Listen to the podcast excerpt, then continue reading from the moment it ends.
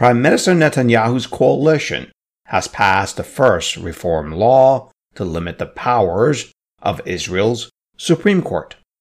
Prestige Supreme Court judges or justices in Israel, uh, it was at least very, uh, very high in the eyes of the public. I think that image is being attacked um, these days, and there is being um, really a campaign of, uh, of, I think, propaganda campaign against the, the, this image of Supreme Court judges, trying to really attack them in a personal level, and uh, and and I think that that, that kind has been working in, in recent years.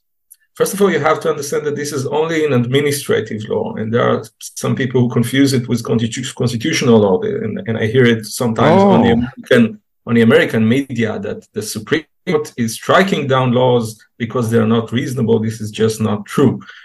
Which protects judicial independence, for instance.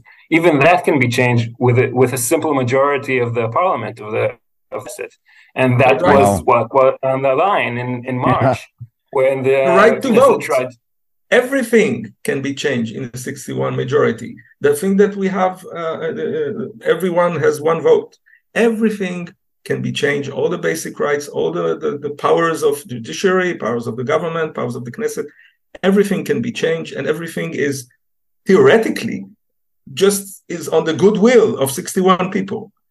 Did you know that since the year 2000, Israel's Knesset has passed 60 amendments to Israel's basic laws, which are Israel's quasi constitution? And these amendments are not just about small details at times whole system of Israel's government were changed after deliberations that took a mere week.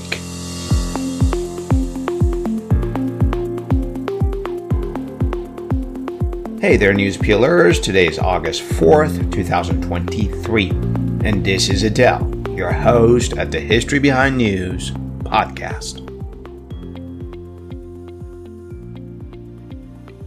Aren't you tired of the repetitive news on TV and social media? They just go over the same dramatized developments all day long. Do you ever wonder what happened before our news? I mean, how do we get here? They say if you don't know your history, you're bound to repeat it.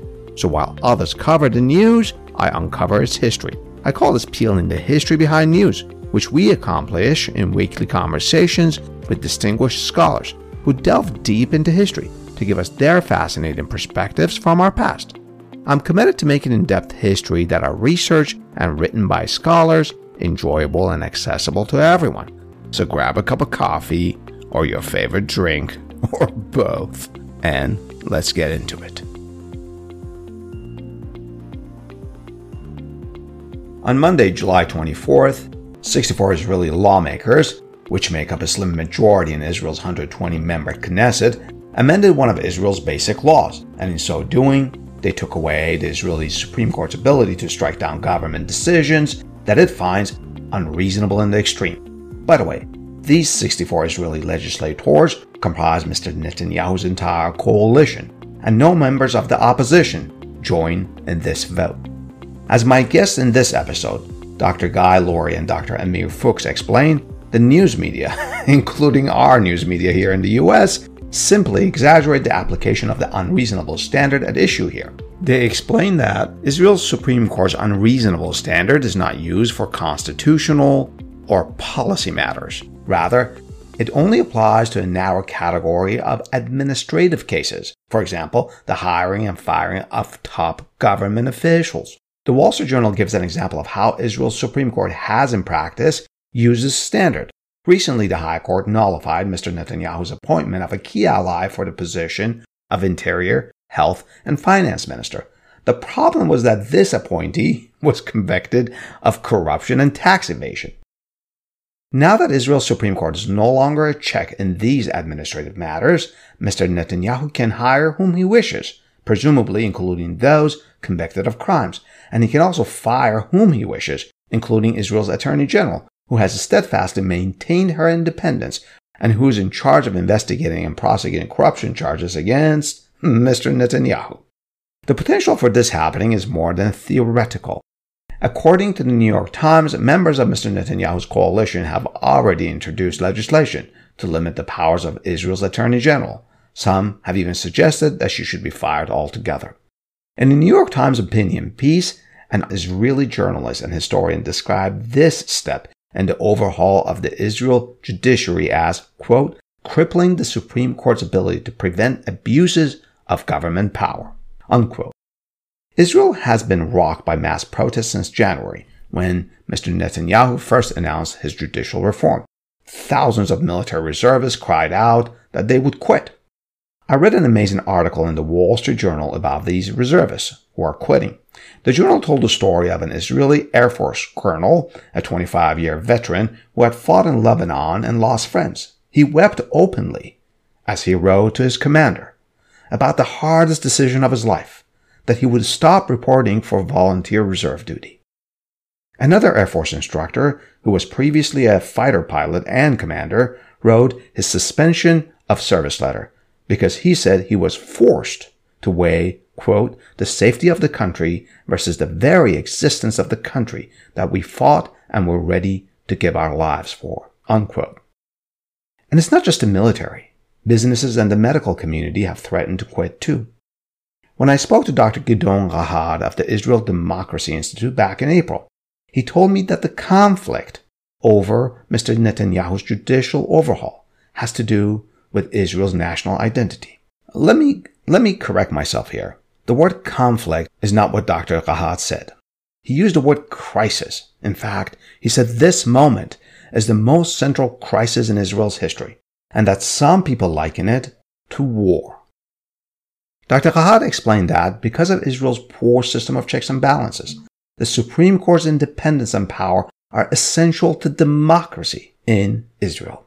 And that's what this episode is all about. Israel's Supreme Court. How does Israel's Supreme Court compare to our Supreme Court? Does Israel's Supreme Court have the same relationship with Israel's legislative and executive branches of its government as the US Supreme Court has with the Congress and the White House?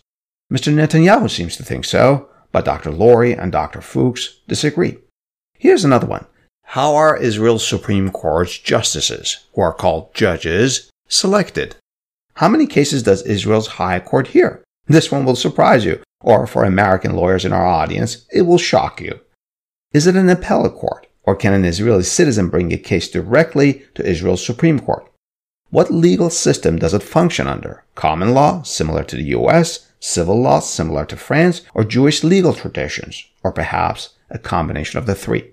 Dr. Lurie and Dr. Fuchs will explain all these matters and more, such as the unreasonable standard that I mentioned earlier, and also Israel's Declaration of Independence and how it compares to our Declaration of Independence. Dr. Guy Lurie is a research fellow in the Democratic Values and Institutions program of the Israel Democracy Institute. He's an attorney and holds a PhD in history from Georgetown University. Dr. Amir Fuchs is a senior researcher at the Center for Democratic Values and Institutions at the Israel Democracy Institute. He holds a doctorate from the Faculty of Law at the Hebrew University of Jerusalem and is a lecturer in the Politics and Communication Department at the School of Government and Social Sciences at Hadassah Academic College. To learn more about Dr. Lurie and Dr. Fuchs and their several books and numerous other publications, you can visit their academic homepages, the links for which are provided in the detailed caption, where I've also provided a link to my April conversation with Dr. Rahat. So stay with me as Dr. Lurie and Dr. Fuchs and I peel the history behind this news.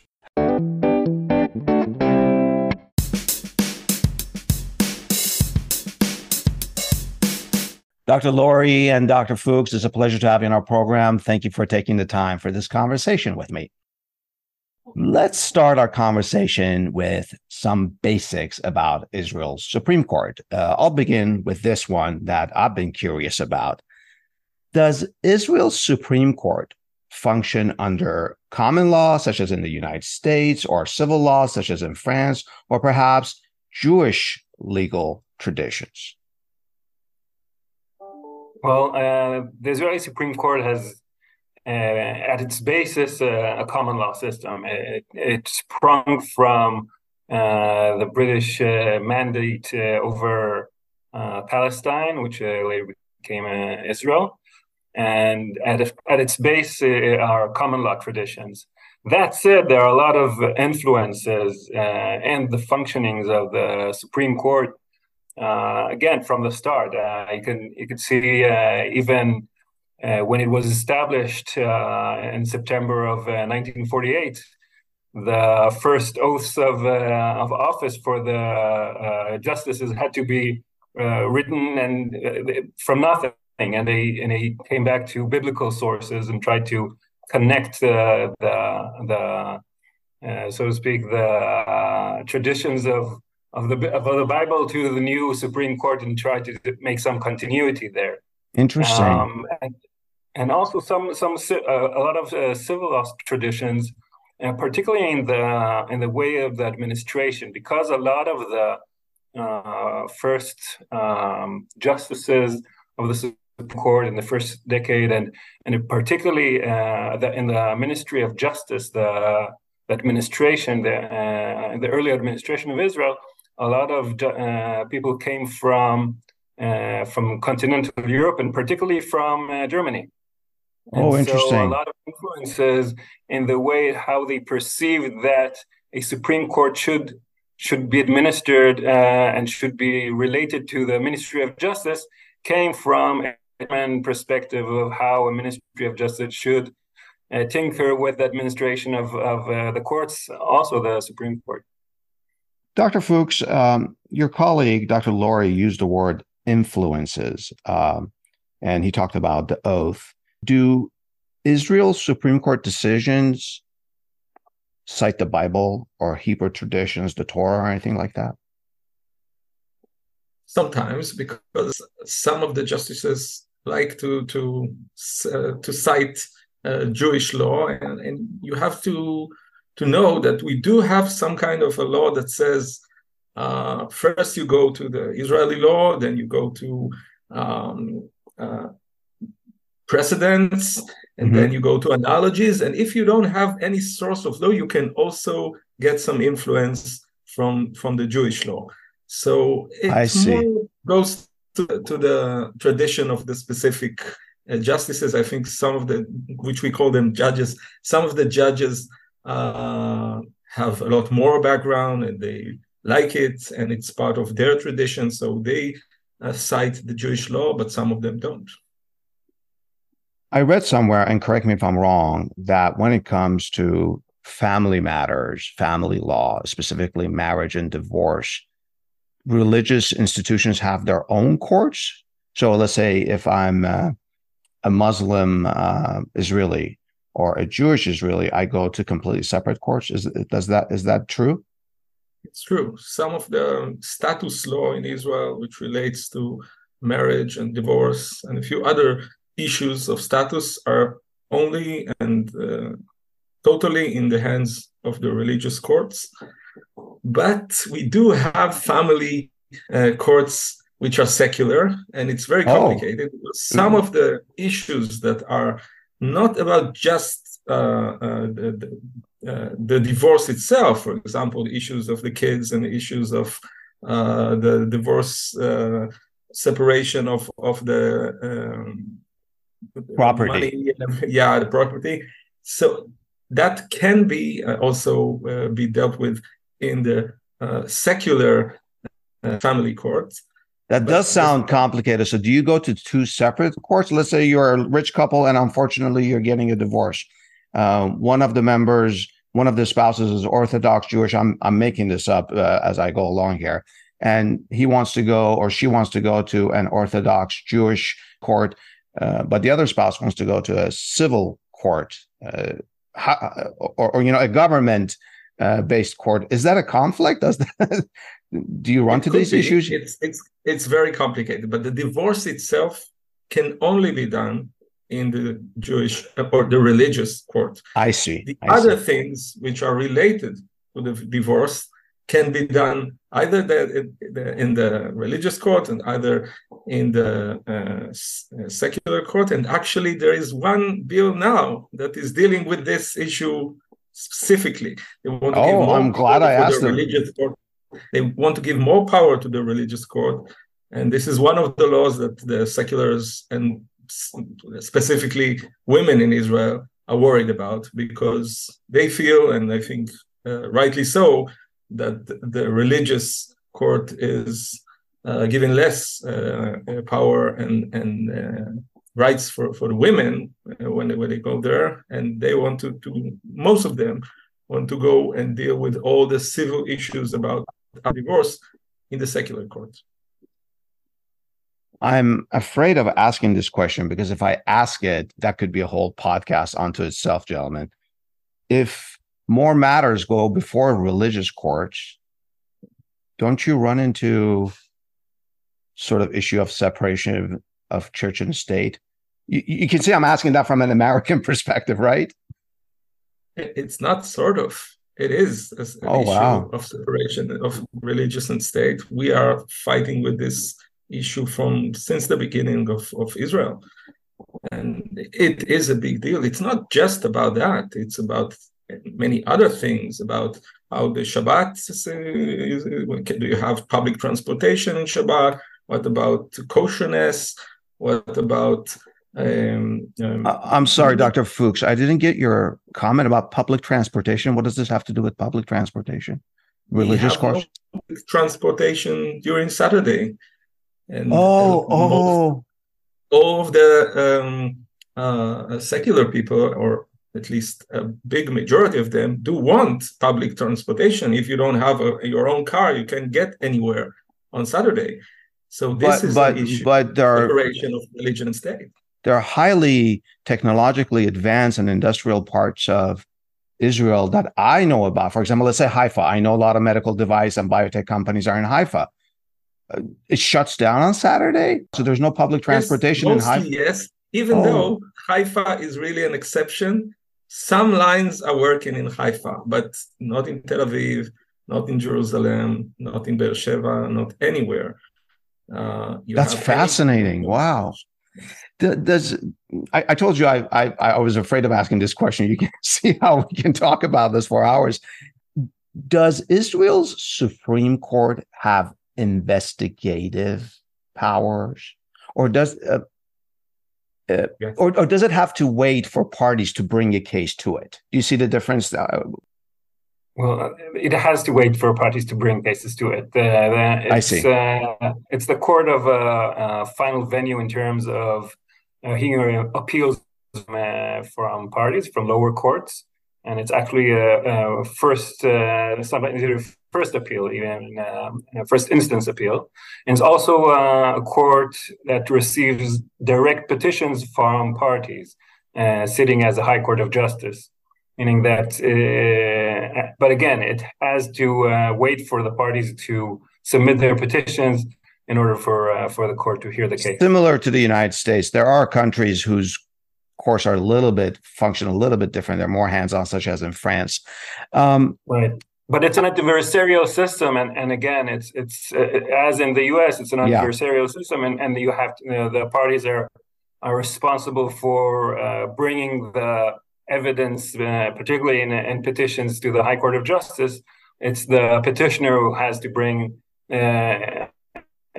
an affidavit uh, saying uh, that what he says, uh, argues is true, and the state's state usually are answers again with an affidavit, and it's most of the process based on on what the parties bring to the court. Similar to the U.S., we are an adversarial system as well. Um, I appreciate and I understand that Israel's Supreme Court's decisions are binding. I get that. But what if the government doesn't enforce those decisions? We've actually had that history in the US, particularly before the Civil War. States would not, from time to time, enforce the Supreme Court's decision. Well, what happens then? Well, there have been cases uh, in which uh, the government, uh, let's say, dragged its feet and failed to uh, to enforce the decision, particularly in, in cases involving the in the West Bank. Uh, but it weren't there weren't flagrant cases of, of uh, the government not uh, complying with decisions. They usually drag their feet and say, "Well, we're uh, they, we're waiting, we're uh, we're trying," we're, and and they they try to and not say that they're not complying with court decisions, even though at times it's it it was the same as as, as flagrant incompliance. If, I, I, even though they were doing it blatantly, effectively, it was it, it, was the same. Go ahead, please, Doctor Fuchs. I, can add that they never bluntly said we don't respect the court. Maybe we can talk about one specific case about the chairman oh. of the oh. Knesset, Edelstein, a few years ago, and after a few days, he did resign from his from his seat. So in a way, he did comply because uh, his successor did comply with the court. So it wasn't really uh, uh, a refusal to to abide by the court. So the issue that we have today, when the prime minister is suggesting suggesting that he won't listen to the court on the constitutional matters that we deal now, this will be a precedent. This will be the first time that the government, if it will happen, I really hope it won't, but it, it, might be the first time that the government would just say, "Well, we don't listen to the to the decision of the court." I see. We're talking about decisions of the court, which brings me to something uh, that I read, and I want to make sure I have it correctly. Annually, how many decisions does Israel's Supreme Court hand down? There are about 9,000 decisions that the court hands down each year. Not too much. Uh, no, not too much. I'm laughing because that number is just mind boggling. How, uh, uh, well, some how decisions are made by single judges. So we have about 6,000 of, uh, 6, of these decisions, more or less, are handed down by a single judge. And the rest of the 3,000 cases are handed down by panels of judges. Usually, the court usually sits in panels of three, and really important cases such as uh, petitions uh, to um, invalidate laws or basic laws, the court may sit in, in wider panels. It has 15 uh, justices on the on the bench, but usually the panels are panels of three, and so it can somehow manage the such a caseload. This is this is so different than our. May, may add an, another explanation. Please do. You have to understand something very unique about our Supreme Court. Mm-hmm. It's the first appeal on the first instance instance on a very wide uh, uh, many cases. Uh, they start on the district court which we have about six, or maybe I'm, I'm wrong. Six. We have six district. And your district courts are above magistrate courts. Yes. Okay. But important cases, grave offenses, and big lawsuits start at the district court, which means that the Supreme Court is the first appeal, and it is a mandatory appeal. They they don't choose their cases; they have to listen to to a very long and in, very big and complicated cases every day. In cases of murder, cases of uh, big lawsuits about every field of the law. And this is why this court is very unique. It's not a constitutional court that uh, uh, chooses like 100 cases, which are very, very important and uh, yeah, constitutional yeah. issues. They deal with day to day people, they deal with many, many, uh, uh, for example, appeals about what is uh, what is the penalty. Just it. I, I, worked on on the attorney on the prosecutor, the state prosecutor. Hours and hours, days and days. The Supreme Court is just dealing with really, really relatively not important and not big issues about should this man go to jail for two years or for three years? Or uh, just about these issues. So this this explains why this court and maybe we will talk about it later. Um, why this court is very very professional and why all the talks about this court should be more political and this court should reflect uh, the, the majority and all that. In a way, you have to understand that this is a very different court than the American court and than most of the Supreme Courts, just because because it deals a lot with just regular cases as a first instance of appeal. It does have also a few thousand, how much, guy? 2,000 uh, uh, cases of what we call bagats, a petition for High Court of Justice. And this is kind of a constitutional court. but it does have thousands of court of cases which are just first appeal. I have so many questions now. Um, um, okay, let me just let me just say it this way. I used to practice law. I was a patent lawyer, uh, and of course, went to law school and learned about all sorts of uh, legal subjects. In the U.S., uh, legal scholars and legal historians live and breathe the Supreme Court's decisions, which are about 100 or so. There used to be less, now there are a little bit more. That jurisprudence is important. You know, in a specific subject, let's say civil rights, patent law, marriage, whatever, they could just list the name of important cases. How does that compare? How does that level of scholarship compare to Israel when you have 9,000 annual cases? Do they pick like do they go to that 3000 that's more important as dr lurie was saying earlier that volume is just so huge well it is a, a huge uh, amount of cases but again uh, uh let's say the uh, high court of justice cases are about 1300 cases a year sometimes more uh, but but again, yes, it's it's it's. I guess it is more difficult. Uh, but I think in terms of the really important public cases, the amount of cases is probably not that different in terms of the really important matters that come to the court because really the court not pick and choose. It doesn't. The court doesn't choose which cases to uh, to hear and which not. It, it has to hear uh, all of the cases. It can, uh, in cases that it, it thinks that does, don't have merit or um, and they don't, uh, the petitioner doesn't have standing, or uh, it, it may uh, uh, it may brush off the, the, case, but it has to give a decision in each of uh, these cases. And so the really important cases, I guess, each uh, field are not that uh, different, probably. Are not that many. Um, you know, we're talking about cases and decisions, which brings me to this final question of this segment.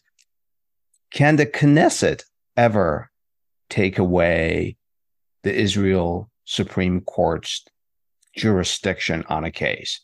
Let's say you and I sue each other. We go before the uh, Israel Supreme Court, and they kind of said, "Nah, nah, you don't have jurisdiction to listen to this." Uh, and, and by the way, I asked this question because the U.S. Congress has actually done this. They have taken away the U.S. Supreme Court's jurisdiction on a pending matter. They did it in 1868, and based on many legal scholars, they still have the power. They just don't exercise it. You could see the political backlash if they do that. So let's go back to Israel. Is this a possibility? I think in terms of types of cases, um, we already have, uh, uh, in terms of the Knesset, uh, Israel's parliament, uh, bringing uh, some of the jurisdiction of the Supreme Court to bring some of the cases down to the district courts. There is a process in which especially administrative uh, law cases, certain segments of it are being brought down to the district courts. And other types of cases also, the uh, over the years have said no, uh, there is no jurisdiction. For instance, in appeals against the the president of Israel, which is a, a symbolic figure. Although yeah. uh, the court, uh, petitioners, and the court have found a way around that uh, that let's say negating uh, uh, the jurisdiction of the so, court. So, uh, so that I'm clear, in this case, the Knesset actually did try to take away jurisdiction on a case pending before is uh, before the Supreme Court about take away take away the jurisdiction of it as a first instance. You should understand. Maybe I we didn't clear clarify it enough earlier. It's another unique issue that all the petition to the High Court of Justice you go straight to the Supreme Court as the first and last instance. Yeah. So what the change that the guy is talking about, in some of it is taking away this jurisdiction as a first instance and give it to the district court. The appeal will still be in the hands of the high court. Okay, so it's different, and the appeal will still go anywhere. Up. It's just screening some of the cases and in the way the court wants this because they are packed with thousands of cases and they want that some of the cases will start in lower courts in order to to have them uh, less packed. I see. We'll be back after a short break to talk about how Israel's judges are appointed and also to answer this question What is this reasonable standard that is so much on the news right now. We'll be right back. Did you know that the U.S. Congress can take away the jurisdiction of the U.S. Supreme Court on a pending case and for any reason whatsoever, including the reason that Congress doesn't like the potential outcome of a case pending before the High Court?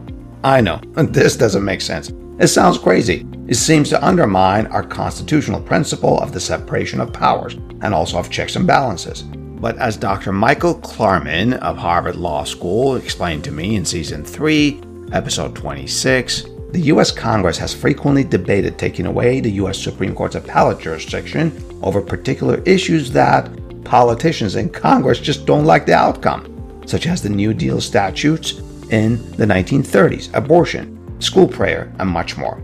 In the detailed caption of this episode, I've provided a link to my conversation with Dr. Klarman about the history of SCOTUS, the Supreme Court of the United States. Now, let's get back to our conversation with Dr. Lurie and Dr. Fuchs about Israel's Supreme Court.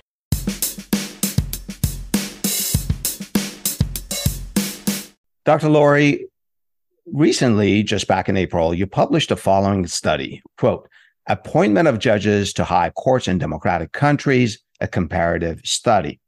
What is this research about?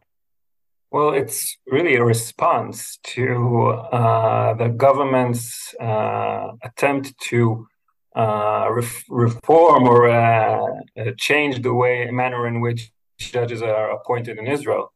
And one of the ideas that the government had was that the coalition should have decisive uh, voice in the matter, should have the deciding vote on whether judges to all courts, both the Supreme Court and the, the rest of the lower courts, uh, the coalition will have the deciding voice. It will uh, decide and uh, will control basically the appointment to all courts. And one of the arguments by coalition, that, you mean the majority in the Knesset, right? Right, the government yeah. and the majority, yeah. Uh, which is uh, based on the, the majority in the Knesset. Okay. And one of their arguments was that um, that is the way in which uh, judges are appointed around the world, and, and Israel is unique in its uh, in its uh, appointment process, uh, or it, really in its selection process, which involves uh, professionals and doesn't give the decisive vote to government. And so, what we wanted to do uh, in the study that I made with Professor Amichai Cohen uh, was to really uh, fact check whether this is in fact the case. And what we found is that it is not the case. In, in fact, mo- looking at particularly at Supreme Courts or constitutional courts and, uh, and democracies, we found that usually, uh, almost exclusively, uh, the coalition cannot uh, appoint or select by itself the judges to the Supreme Court and that there are various measures that try to check the power of the executive in appointing uh, Supreme Court judges, whether it's an institutional separation, as you have in uh, the U.S. Supreme Court, where the the president uh, nominates and the Senate needs to approve the nomination, or if there's a, a supermajority that uh, selects in the in the parliament. Mm or in other, there are various uh, measures that try to check the power of the executive or the majority in the parliament in uh, the appointment process. And, and in fact, if the coalition in Israel would have been successful, it would have made uh, the Israeli uh, selection process uh, very unique in, in that sense in democracies. So let me see if I get this right. In the US, the president appoints a Supreme Court justice, then it has to go through a process of confirmation in the Senate. Uh, if the Senate is, is of the same party as the US president, then that makes the job easier.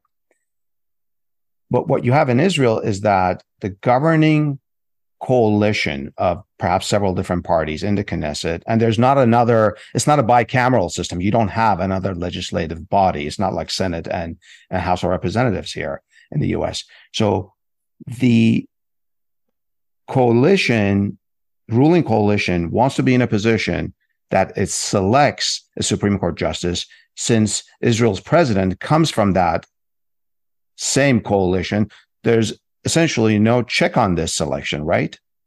I mean, yes, uh, the the prime minister uh, is is really the head. I'm sorry, that's what I meant to say. Prime minister, yes, like Mr. Netanyahu, yes. yes. There's no check, and, and really, if you look at it even from a more wider uh, point of view, uh, there's it's not only the Supreme Court. It's once the government decides all the courts will have the the power to control the election, will do so in all courts of the land. Uh, it's not a federal system. There are no different states or different executives or different uh, court systems. It's just a one single uh, uh, central government statewide court system, and, and yeah. the government wants to, wants to have control over the appointments to all the judges in all the, the courts of the land, uh, without any check on its power.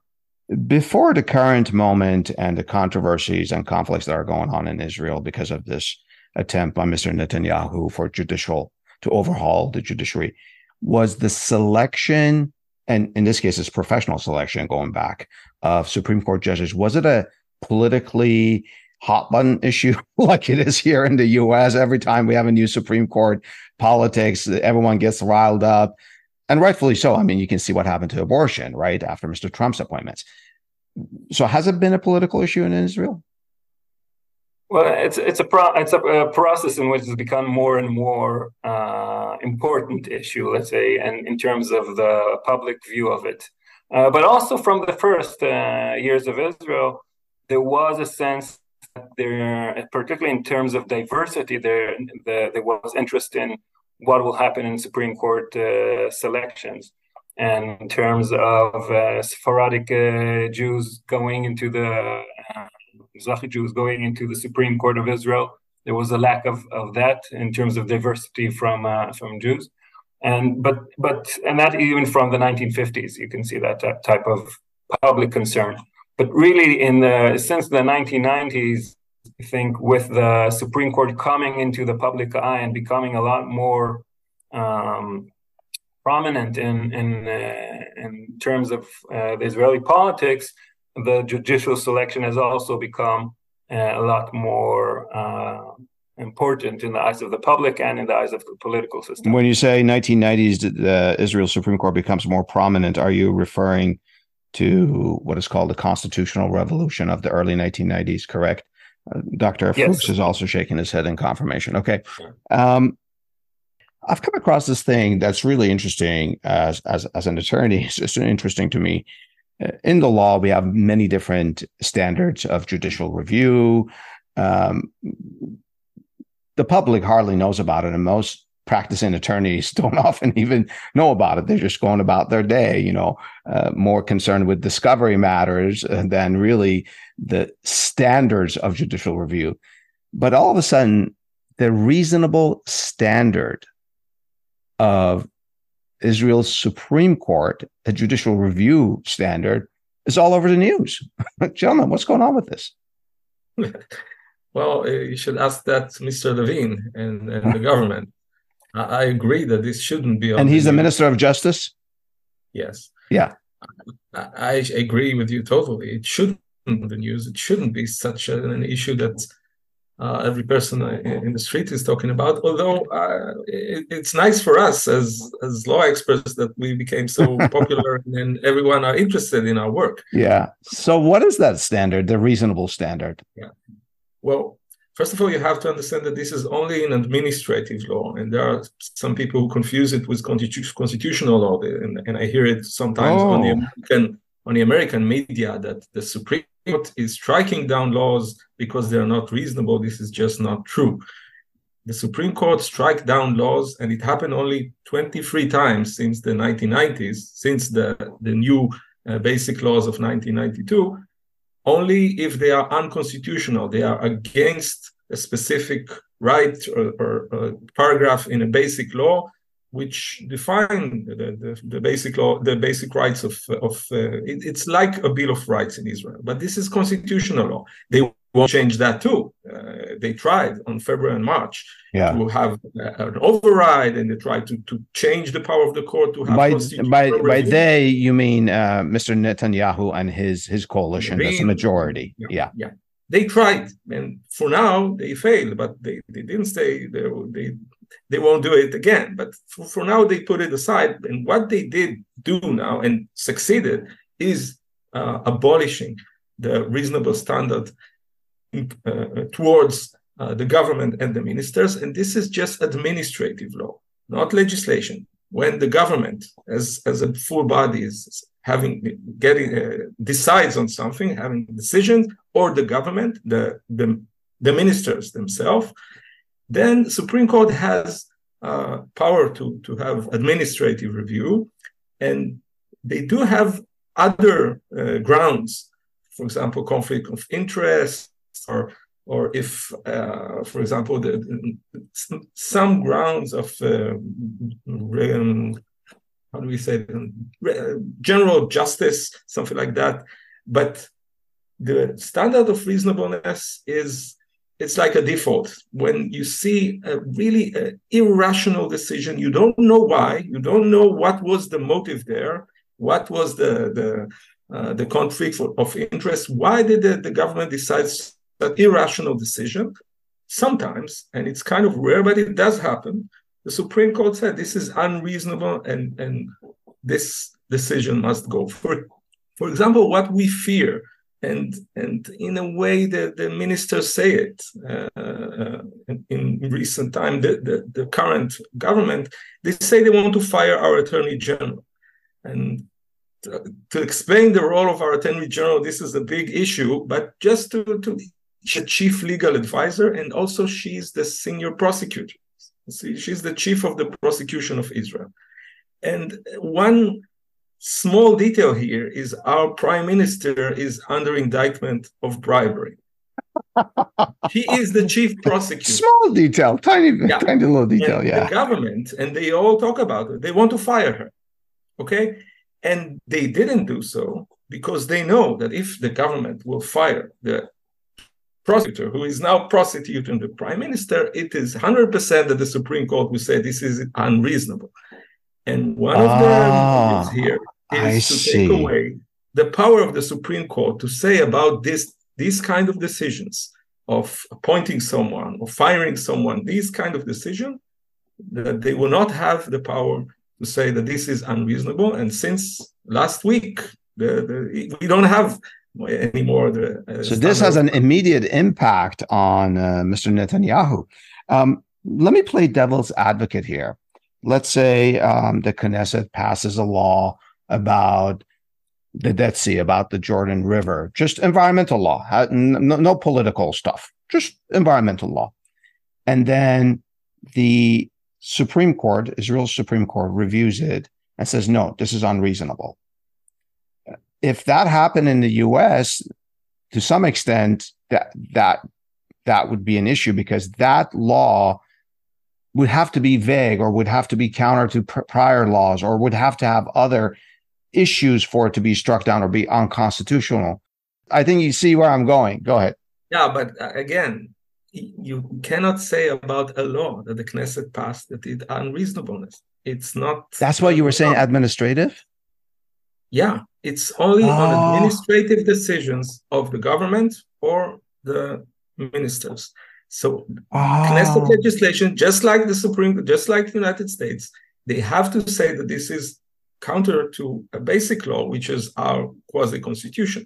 So you can. This is not related to constitutional review, only to administrative review of decisions of the executive, the government, or the uh, uh, the ministers. I see. That's interesting. We'll be back after short. Ask me kind of a similar question, which is okay, the government, which was elected, is deciding something, some policy in yeah. a government decision, not in the Knesset. This is a fair question, and like an executive order by the yeah, U.S. president. Yeah, very okay. some big policy, which it, it's not in a law; it's a decision of the government. Mm. And I have to agree in a way that, and we had some very important uh, uh, experts in Israel that had some uh, critic over how the Supreme Court used its powers in over the years. And so even now there were a lot more mild suggestions that, for example, only if it's on policy, not on nominations and firing the attorney general or the chief of staff and all that, if it's just a, a decision of the government about uh, general policy, if they would limit just that, the, the opposition in a way would have supported it, maybe in some kind of a compromise and even, for example, when, after Levin posted, proposed his general overhaul, there was a, a, compromise suggestion by the by the president at around February, and there there was also a solution to the issue of the reasonableness, and it was balanced. Of course, it was part of a big uh, compromise on all the other issues about the constitutional review and about entrenching our basic laws that can be changed so easily by a 61 majority. So we can argue about that, but it's not what they're doing. They totally abolished it at all.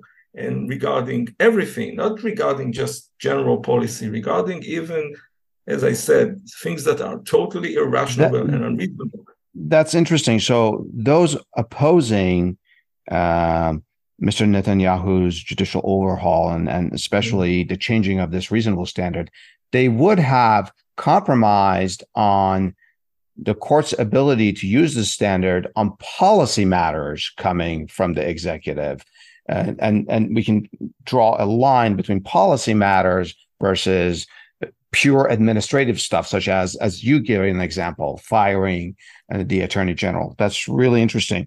Um, also, decisions that directly uh, use with specific issues on specific people, not general policy. When it's general policy, I, I, don't say that everyone agrees to limit the reasonableness. Some say we what we have we should yeah. keep it. But if we had a big compromise of all these constitutional issues and administrative issues, we could have agreed on that. But you do realize, gentlemen, that that's not how the reasonable standard uh, by Mr. Netanyahu's uh, government is being shared on on the news. It's it's it's a we know. Yeah, that's the news. We'll talk about background and history. We'll be back after a short break to talk about Israel's constitution. Hey there, news peelers! We're working on a brand new website with many super duper features, including videos of our guests and compilations of our episodes into series, with related blogs that are updated weekly, like series on US politics, economy, health policies, environment, women's rights, and also series on many other countries, like Russia, Ukraine, China, and Brazil, and the British monarchy, and also a series on revolutions and protests like those in Iran, Israel, and France. So be sure to check it out at historybehindnews.com. See you guys there.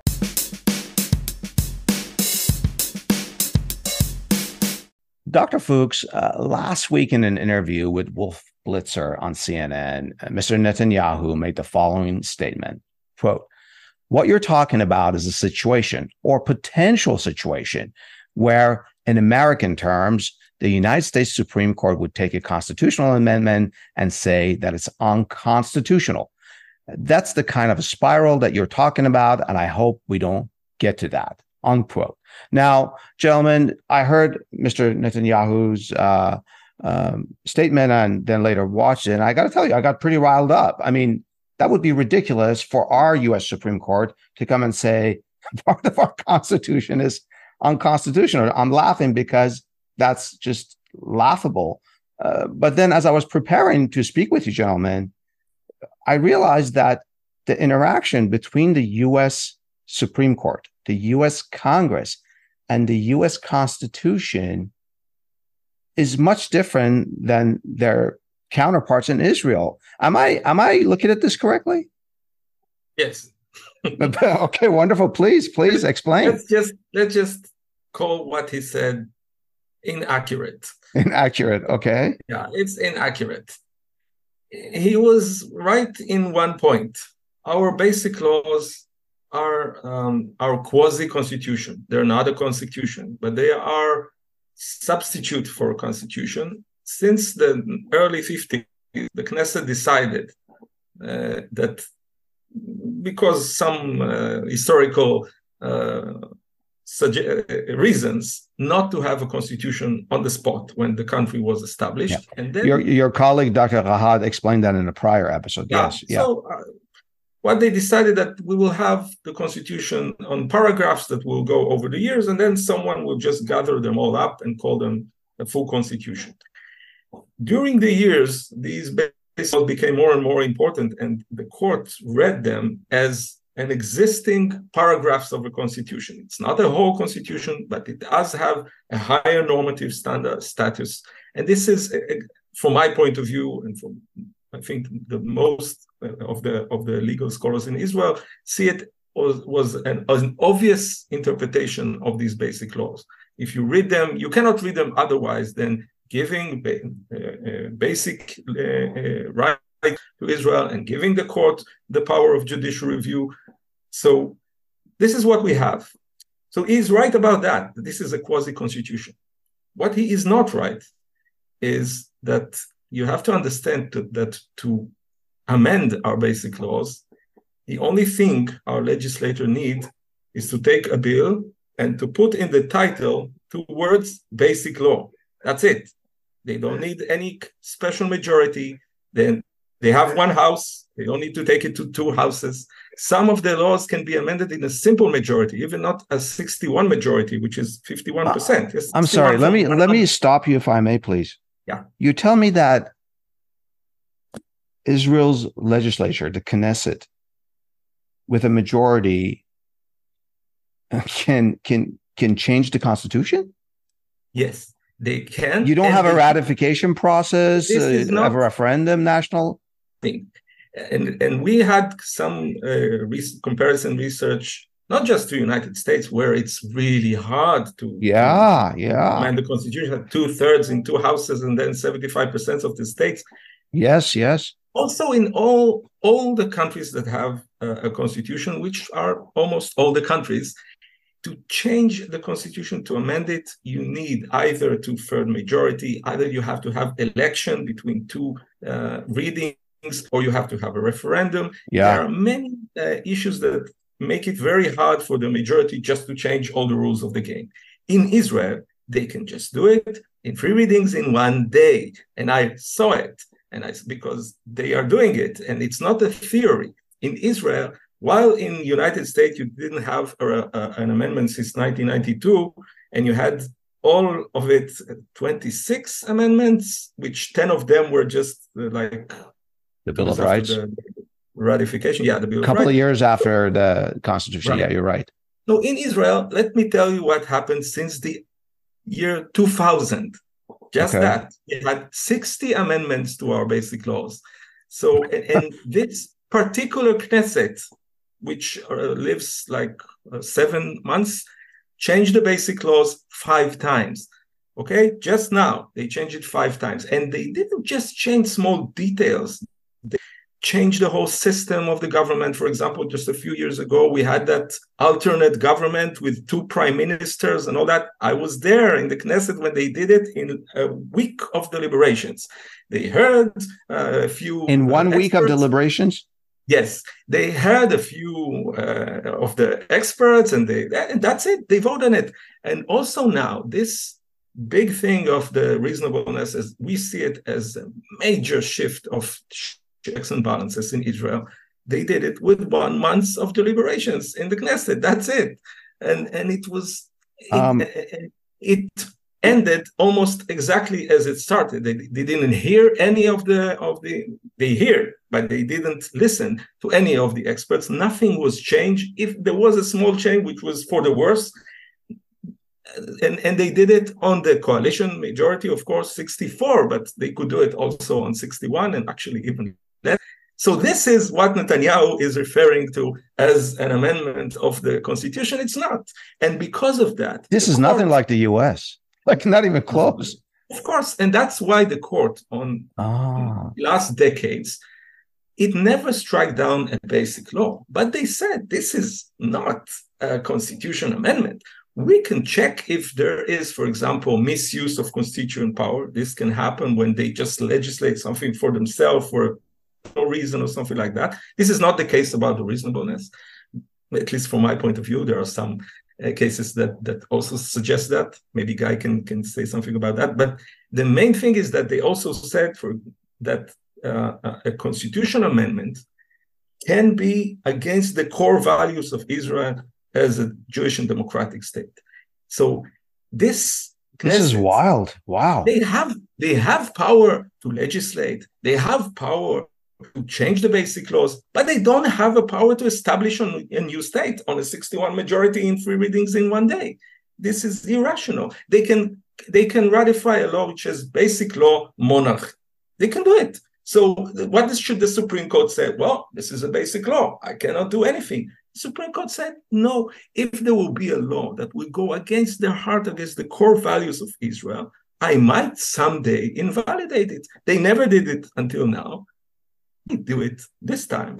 I don't know if you already heard, this will be the first time in history that it will the, the, the hearing will be on September, and they already decided that it will be a full panel of 15 judges, which never happened in Israel. So this is a, a, a first hint that they take it very, very seriously, or at least the, the Chief Justice Hayut, she decided that it will be a full panel. And a twist, from my point of view, and some others, although there is a lot of uh, controversy on that. I think that this is the first time that the Supreme Court will say this basic law is invalid. It goes against the heart of democracy in Israel, and I think that they will invalidate it. But of course, we cannot know. As a side note, um, as I told you, I, I, I, spoke with your colleague David Rahat of the Israel Democracy Institute several months ago, and he talked about Israel's and I'm using his words here, gentlemen, poor system of checks and balances. And I see that it's nothing like what we have in the US, not that our system is perfect. Dr. Lurie. if I may uh, jump in. Yes, please. If I may jump in, uh, just have adding a few words.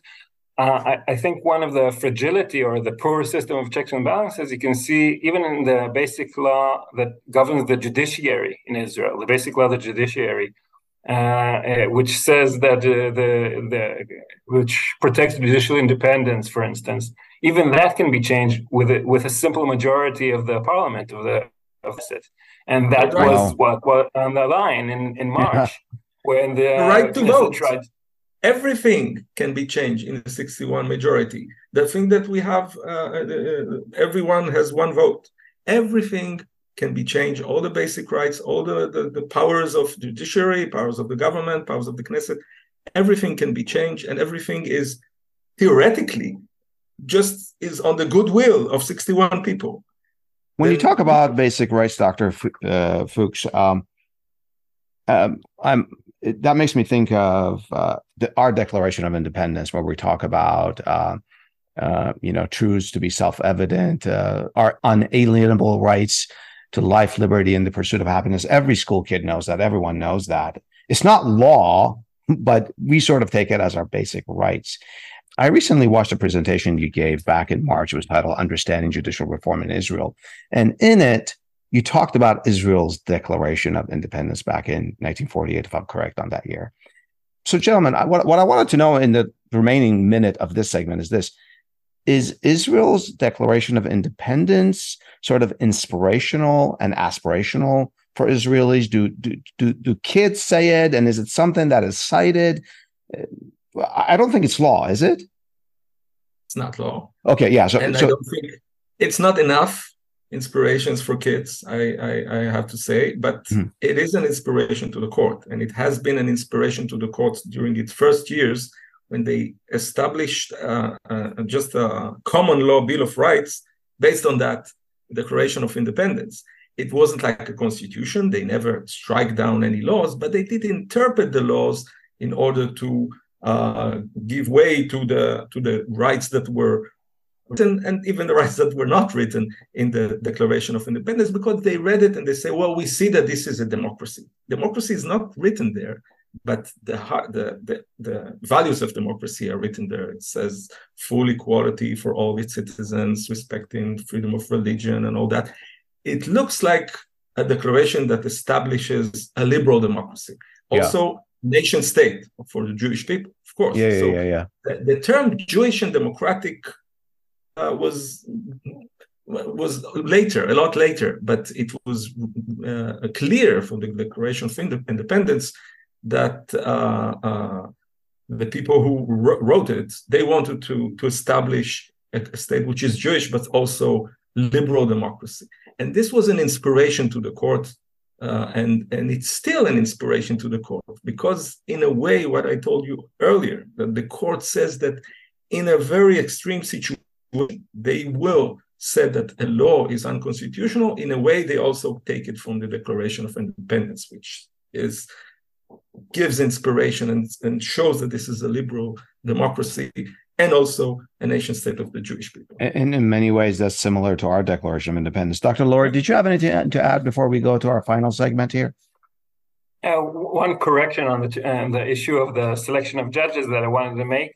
I forgot to mention uh, when I mentioned the comparison and the selection systems that there are, of course, systems in which the government particularly common law uh, systems where the government can appoint uh, ostensibly uh, by itself, by its own um, uh, discretion, the Supreme Court justices, but it does so in many cases after professional screenings and and, and so or professional vetting of the candidates, and the, and the government can only appoint from those candidates. So only if some listeners from common law systems are listening, that's that's why we said that again. Uh, the government in these cases are is also, in fact, uh, in practice, uh, is uh, checked by the professionals in the system. Yeah, which is a good system. Let's take a break here. Stay with me and Dr. Lurie and Fuchs as we get into the perspective. The History Behind News podcast is available on all your favorite podcast platforms.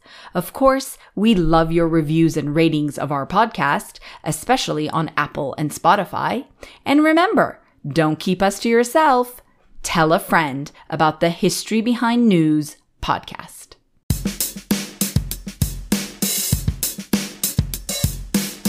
Dr. Lurie, Dr. Fuchs, did Israel's Supreme Court evolve to its current status with its current prestige and power, which is at the heart of this controversy right now?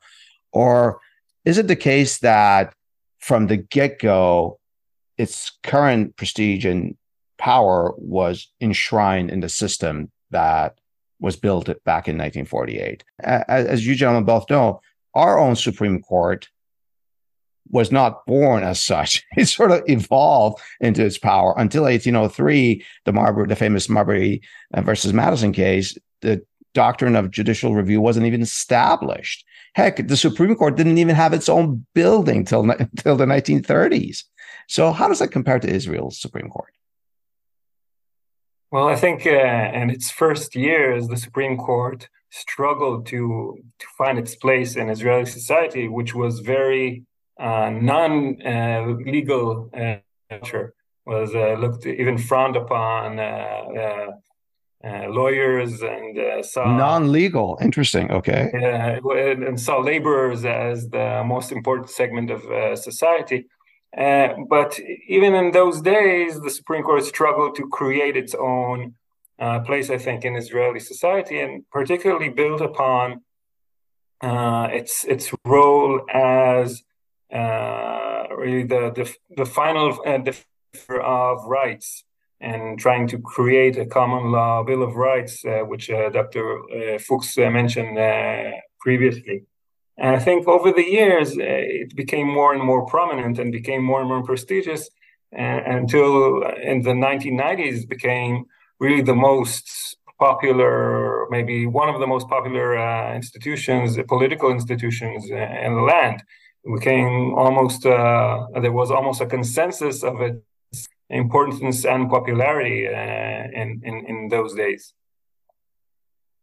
Interesting. Uh, and the 1990s that also coincides perhaps with the constitutional revolution of the early 1990s that we talked about. Um, I note that the title of Israel's Supreme Court judges is judge, not justice or associate justice, uh, as as is the case in the U.S. Supreme Court.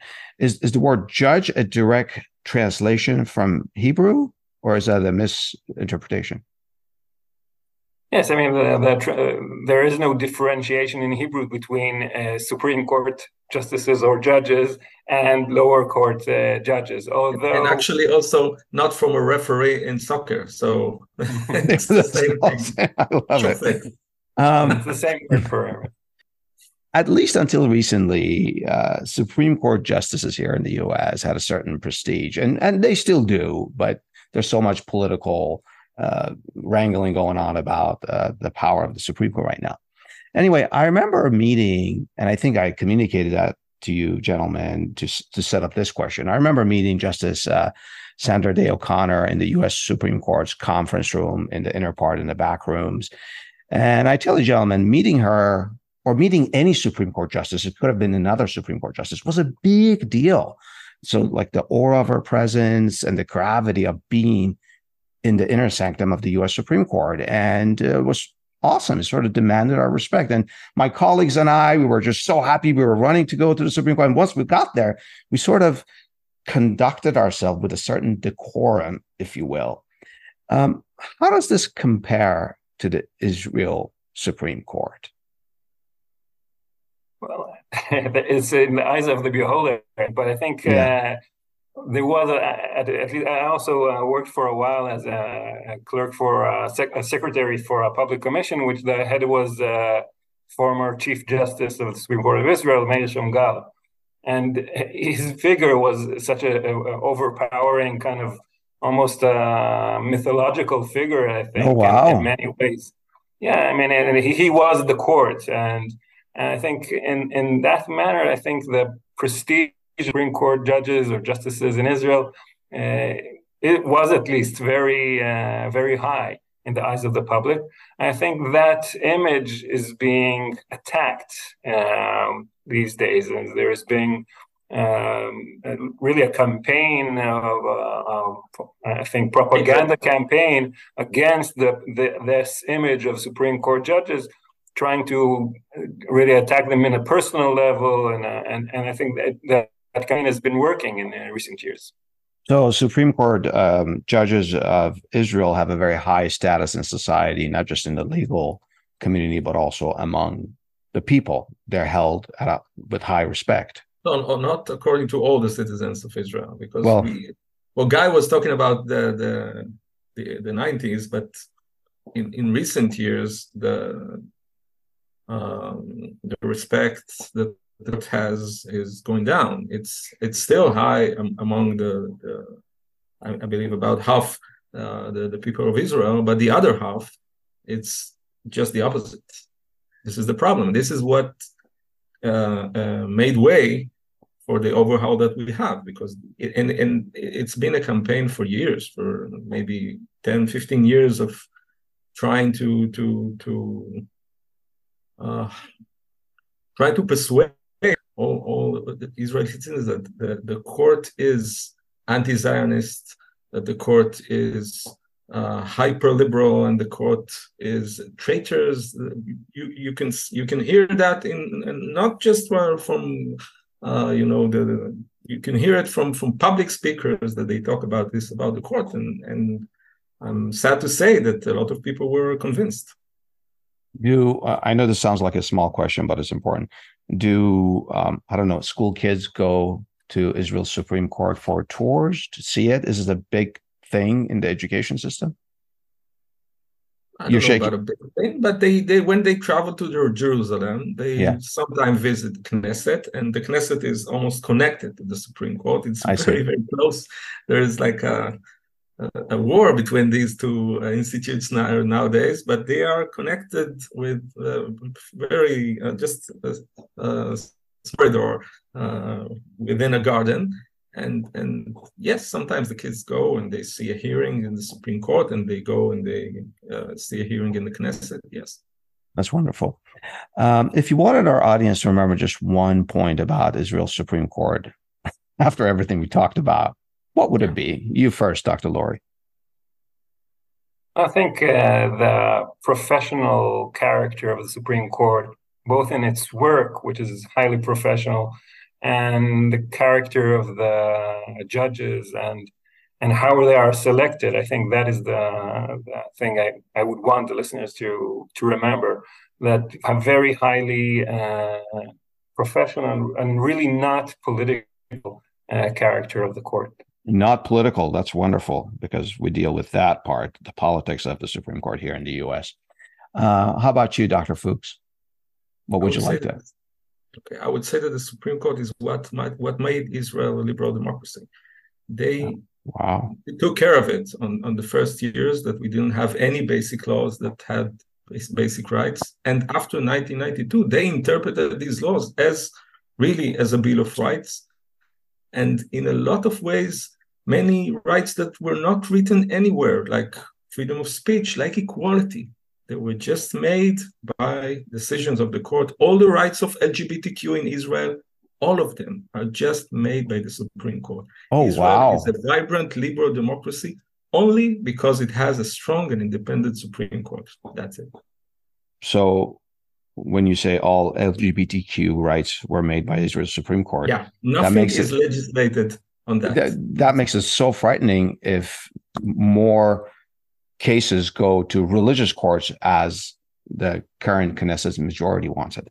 Um, Dr. Lurie, Dr. Fuchs, thank you so much for educating me and our listeners. And to our listeners, if you know of any history that could provide more perspective from the past on this subject, please share it with us and tell us what's your perspective. Thank you, gentlemen. Thank you. Thank you.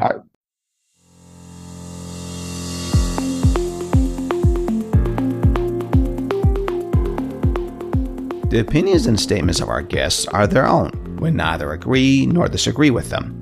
We're only interested in the perspective they provide through history.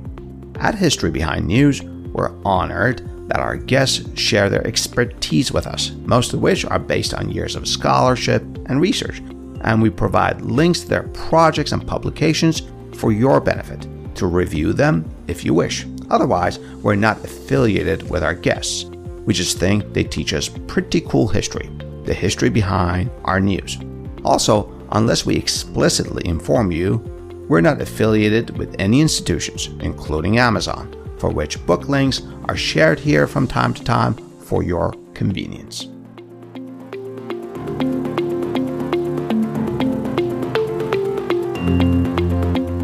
Finally, as a reminder, we don't do news here at History Behind News we peel the news for the history behind it.